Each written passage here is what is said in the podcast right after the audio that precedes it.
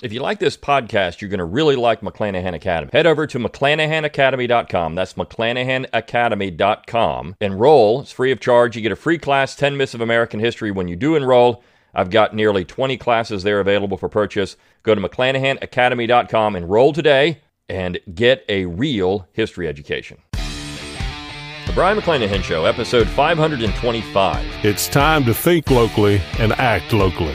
Welcome to the Brion McClanahan Show.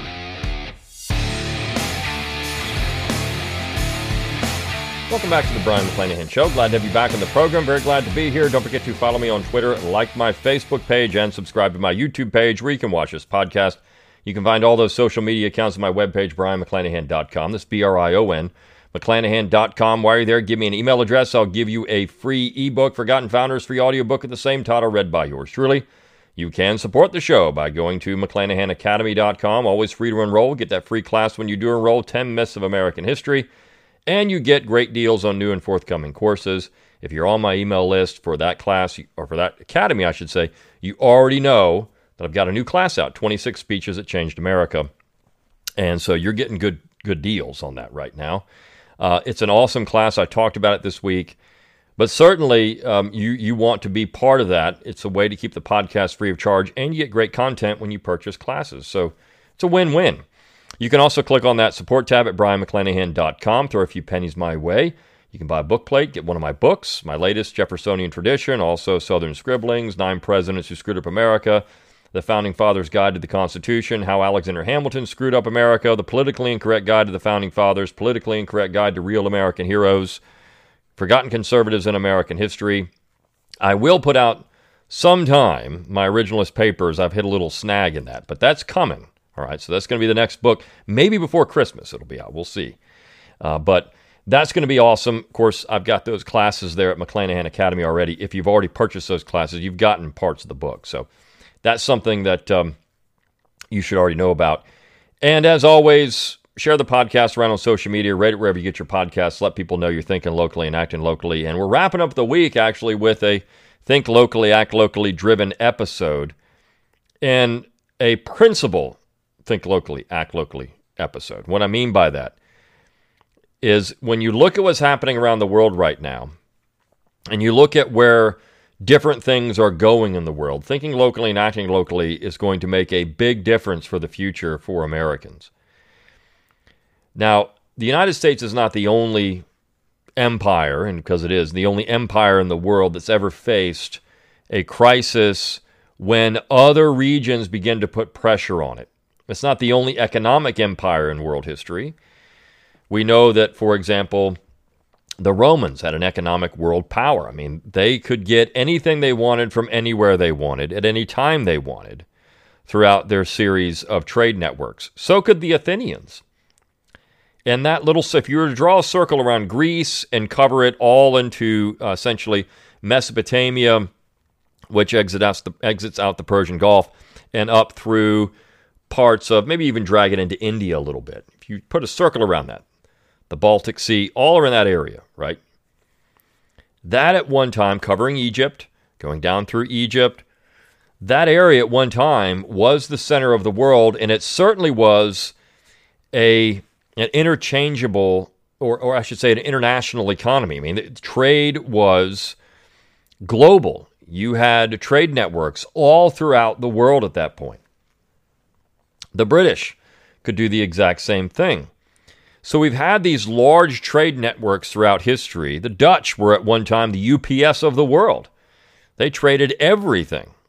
So having a global economy is something that is not new, but the difference, I think, in this modern global economy to say maybe some global economies of the last century, last maybe two, three centuries, is the absence in America of a domestic industry.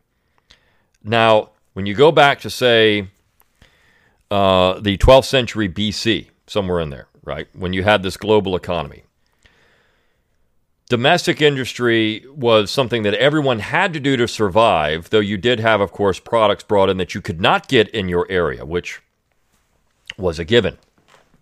And you look at domestic industry then in the Roman Empire. Well, I mean, you did have domestic industries, but other things, of course, were brought in that you couldn't get in, say, Italy or um, Gaul or places like that, or North Africa. I mean, wherever the wherever the Romans were, Britannia, wherever they were, right? You, you had to bring stuff in that they couldn't get there. But I think now Americans have lost entirely the domestic industry initiative.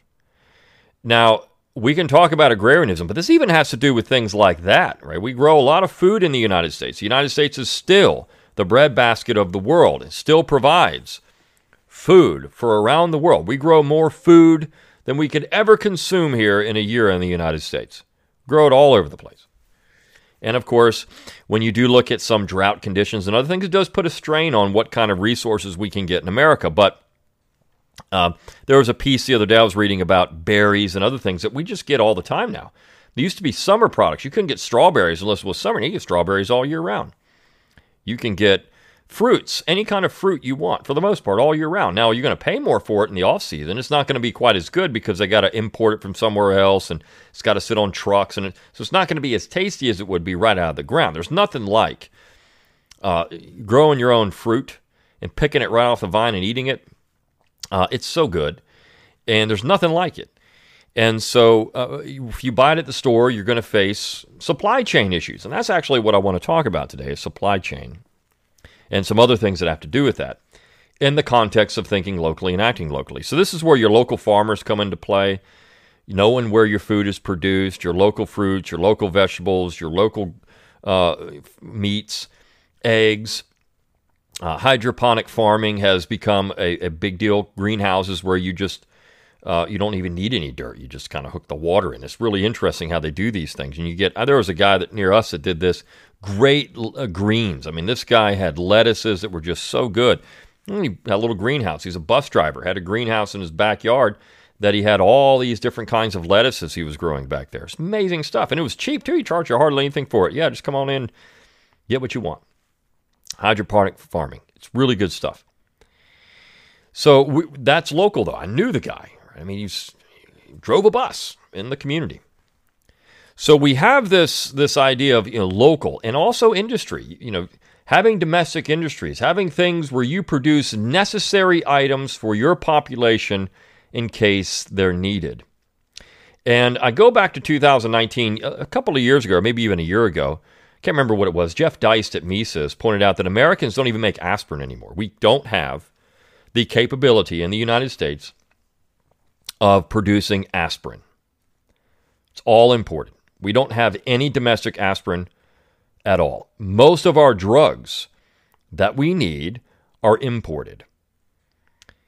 And so we're facing a situation that if the suppliers of these pharmaceuticals cut off, and the most important one, of course, is antibiotics. If suppliers of these pharmaceuticals cut off the supply chain for whatever reason, Americans would be in bad shape because we wouldn't be able to get these antibiotics. And there's a lot of other things. We've seen this now because of COVID, uh, things like uh, PPEs, you know, personal protective equipment manufactured in China. I mean, so much of the stuff comes from China. And the Chinese have been ingenious about this. They've been gobbling up uh, natural resources in places like Africa, in Central America. They've been buying it out. And they're doing it because they're going to control, they're going to corner the market on some of these materials, like cobalt, for example. Well, cobalt, almost all, almost all of it, I believe, I believe all of it, memory serves me correctly, comes from Africa. So the Chinese have essentially partnered with African nations, and they're going to just buy it all up. And then if you want your car batteries, the car Chinese car battery company or car, China, electric car companies in China are like a dime a dozen, from what I understand. There's there's there's just hundreds of them these electric car company startups. They're going to try to corner the market on electric cars. You see, we have always, General Motors has always been selling a lot of cars in China. It's why back in the Obama administration, when uh, they cut off some of the uh, automobile, uh, some of the brands from General Motors, like Pontiac, for example. I love Pontiac cars. Uh, I had one for years. It was uh, it was just something I really loved. And of course, you know, Pontiac made they were going to be the performance side of General Motors. They were going to reintroduce the the Firebird and the Trans Am. They were going to do that, and there was actually a concept out there for a Pontiac Trans Am which looked really cool. Well, they had to drop it. Why? Because after the uh, the downturn of 2007 2008, when General Motors asked the United States government for a bailout, they had to get rid of some brands. Well, Pontiac went because they didn't sell any Pontiacs in China. They also got rid of Saturn. Saturn was a you know startup in the in the what 90s, early 90s. They started selling Saturns, but the the uh, Pontiac brand had to go, and the reason being there was some discussion about getting rid of Buick, and Buick in the United States has the has the uh, distinction of being kind of you know like an old person's car it's a grade below Cadillac. So if you're going to go get a luxury car and you want a General Motors, why would you buy a Buick? You just buy a Cadillac. Uh, just forget about the Buick. Um, so it was kind of this mid grade luxury car, and it just didn't have a great appeal. The problem is that Chinese, the Chinese love Buicks. They love Buick. So they sell, General Motors sold a lot of Buicks, but they didn't sell a lot of Pontiacs. They didn't sell any Pontiacs in China. So and they could have chopped GMC, which is again, you know, a little bit better version of your Chevy pickup or your Chevy SUV. So they could have cut that, but pickups and SUVs make a, have a tremendous profit margin. So they weren't going to do that. So Pontiac had to go. So American car manufacturers have always sold a lot of cars in China, and it dominates some some of the decisions that are made, even in American car manufacturing. But if the Chinese can produce their own electric cars, well, they can cut that out. See, the Chinese are always thinking about what benefits China. What is more important for China? What can we do to corner the market on some things for China? The United States doesn't do that. The United States, of course, operates in a situation where our global and, and, we like this, our global situation, we want cheap stuff, we want cheap products, we want we want people who make slave wages essentially. We want them to to produce our cheap stuff, our sneakers, our clothes, our whatever our manufactured goods are, even our pharmaceuticals. So the Chinese make most of our pharmaceuticals. Well, let's say, what if they cut that off? We can't even make these things here. That puts the United States in a real disadvantage. We're, we're actually now exporting water to China. They bought up some some air. We, I talked about this: the Chinese buying up land and uh, how that's that's farmland. We're exporting water from the Great Lakes of China because they pollute all their own rivers, so they're getting our water now. So, I mean, certainly, well, I mean, this is okay. You know, Americans make money on this. But on the other hand, these are resources that Americans need. And of course, we're importing tremendous amounts of foreign labor into the United States. That causes problems too. But this comes down to a think locally, act locally, and it's about supply chain issues. So, because of the pandemic, we've seen supply chain issues. So, if you had a much more localized economy and society, the supply chain issues wouldn't be as pressing it wouldn't be as big of a deal. Now, gasoline is one thing. You know, gasoline is something the Americans need. Now, well, what if we had all electric cars? Well, what happens when all those batteries? I saw what happens when all these batteries go bad? What happens when they put put such a strain on the grid? First of all, you need all the cobalt, nickel, and everything else to produce these things, and Americans don't have a lot of that. We got to we got to import that stuff. So what happens when, uh, and then your power grid, you have to have your plug in your house. It takes a separate kind of, you can't just plug it into your regular standard outlet. You got to have a special outlet for it. And every house has one of these. The grid can't support it. We don't have enough copper to do it. So, I mean, nobody really thinks about these things. And of course, there is the back end of it. You got to get the power from a power plant, and that power plant is going to be strained. No one thinks about these things, but so gasoline is something that that we all want, but what happens if you kind of have a walk around society? And this is why you know the the, the uh, people are so interested in moving back into urban areas. They just walk to everything. Uh, this is the gentrification issue, and some people don't like that. But certainly that creates a more localized economy. You go back to having the local market, the the local store. Uh, but shipping is a big thing now, right? Shipping is everything. So there's this article out uh, from uh, from CNN Business, and it was published on September 29th. And it says the workers who keep global supply chains moving are warning of a system collapse. Now, all we import so much stuff into America that if there was a system collapse of markets like this, if the global supply chain went through a strain, it's already strained, but it went through a situation where it collapsed, well, that could be really bad. Seafarers, truck drivers, and airline workers have endured quarantines, travel restrictions, and complex COVID 19 vaccination and testing requirements to keep stretched supply chains moving during the pandemic. But many are now reaching their breaking point, posing yet another threat to the badly tangled network of ports, container vessels, and trunking companies that move goods around the world.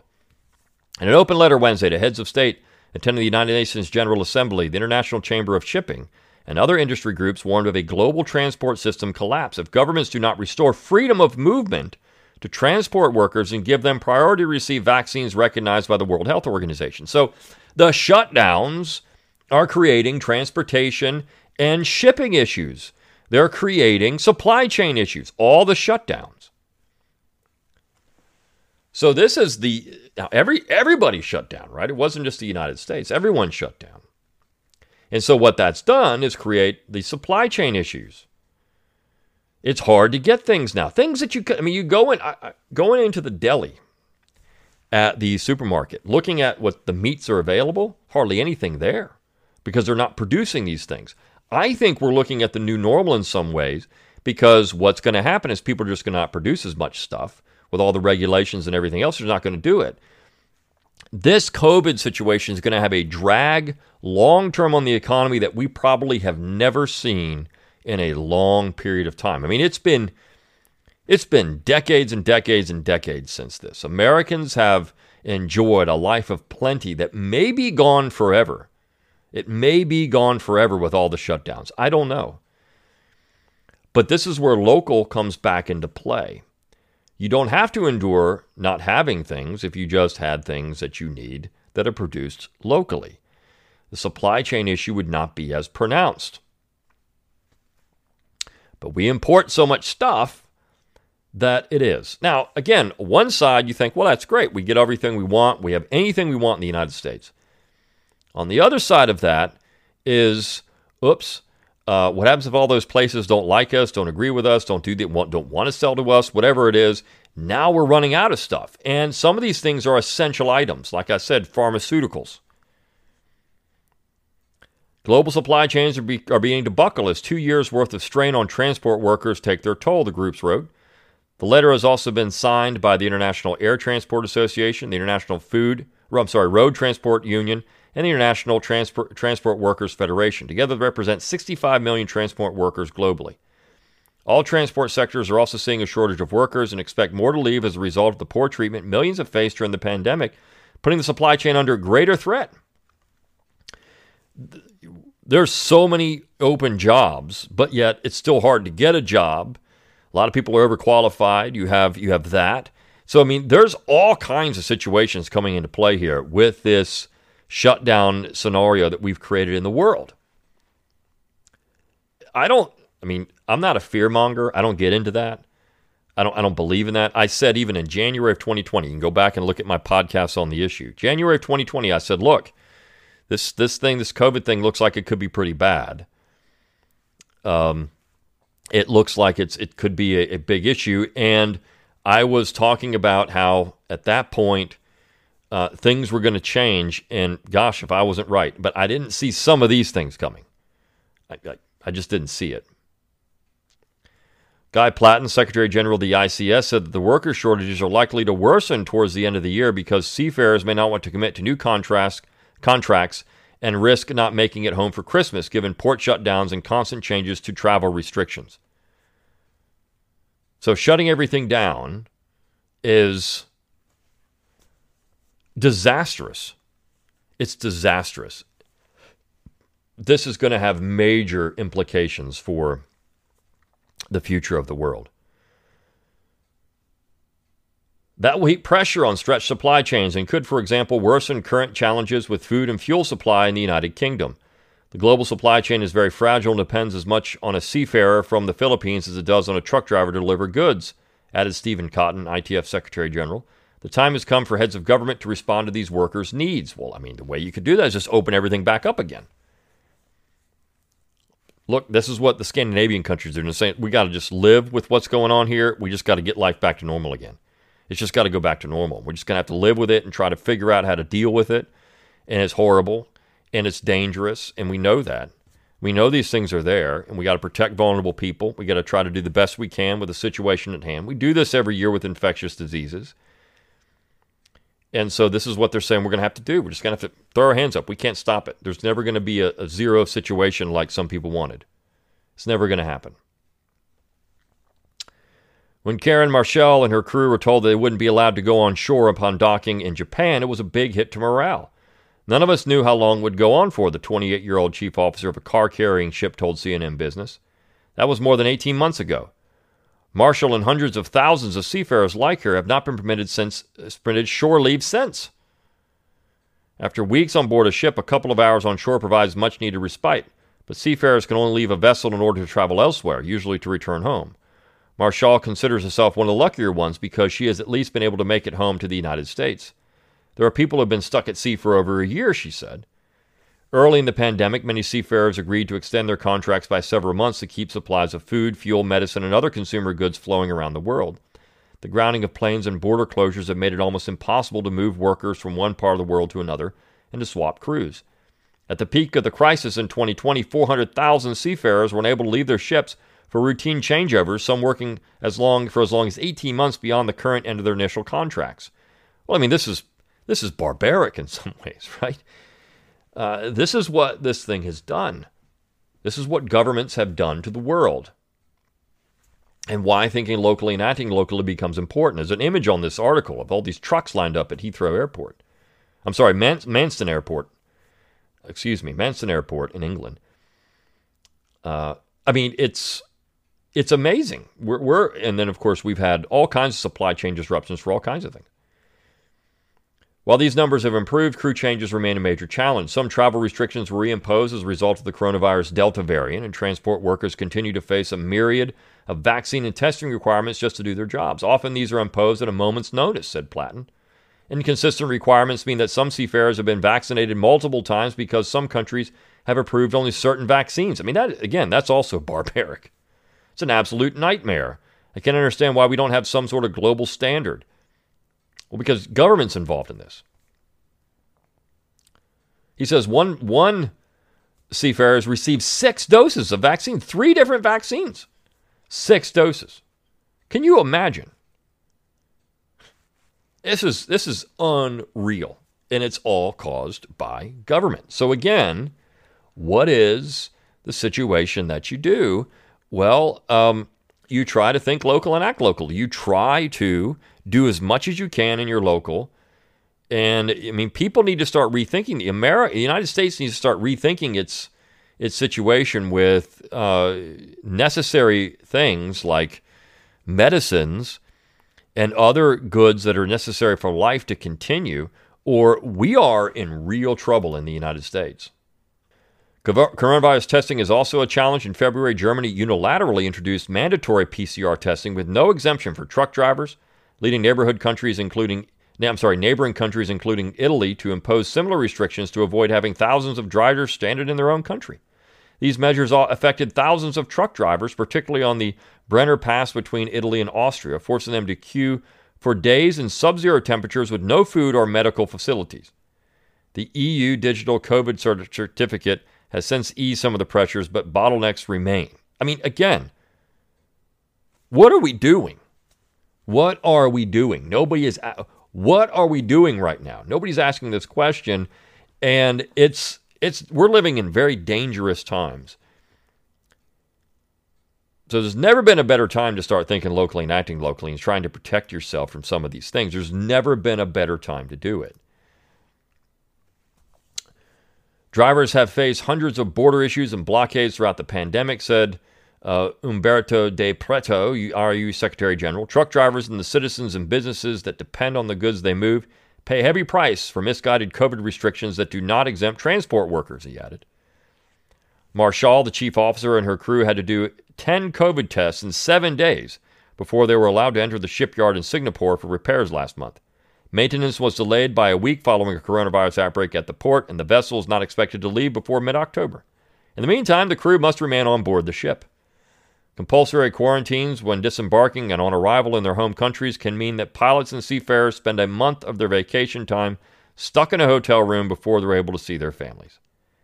Seafarers run the shipping industry, yet they have not been given the priority of frontline workers, said uh, Shalesa Sakute, the captain of a sea, uh, Seaspan Amazon, a container ship.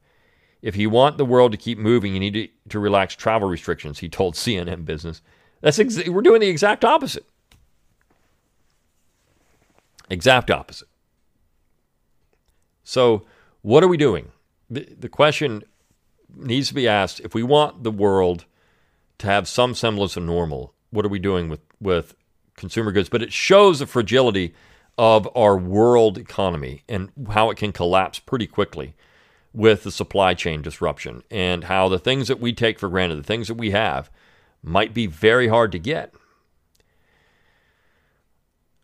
I said it before when Americans are angry that COVID and this pandemic and everything else with it, all the government problems with it, has created open wounds that I didn't I didn't see coming. I, I said five years ago Americans are angry. This has exacerbated the problem. And if you really had supply chain disruptions, it would get even worse. We're facing a a crisis, I think, in the future that no one has ever seen before unless some things straighten out pretty quickly. And we're seeing it with the economy right now. It's starting to, the strains are really starting to show again. Uh, I don't know where we're going here, but I do know that thinking locally and acting locally and trying to take care of your own backyard and your own people and trying to insulate yourself as much as you can from this stuff has never been more essential than it is today. And I think this article shows that 100%. Shows it 100% we are in certainly historic times, and how we deal with that moving forward is going to determine, you know, what happens in the future um, with government, society. There's never been a better time to start thinking about the local than today. All right. Hope you enjoyed this week at the Brion McClanahan Show. I'll see you next week. See you then.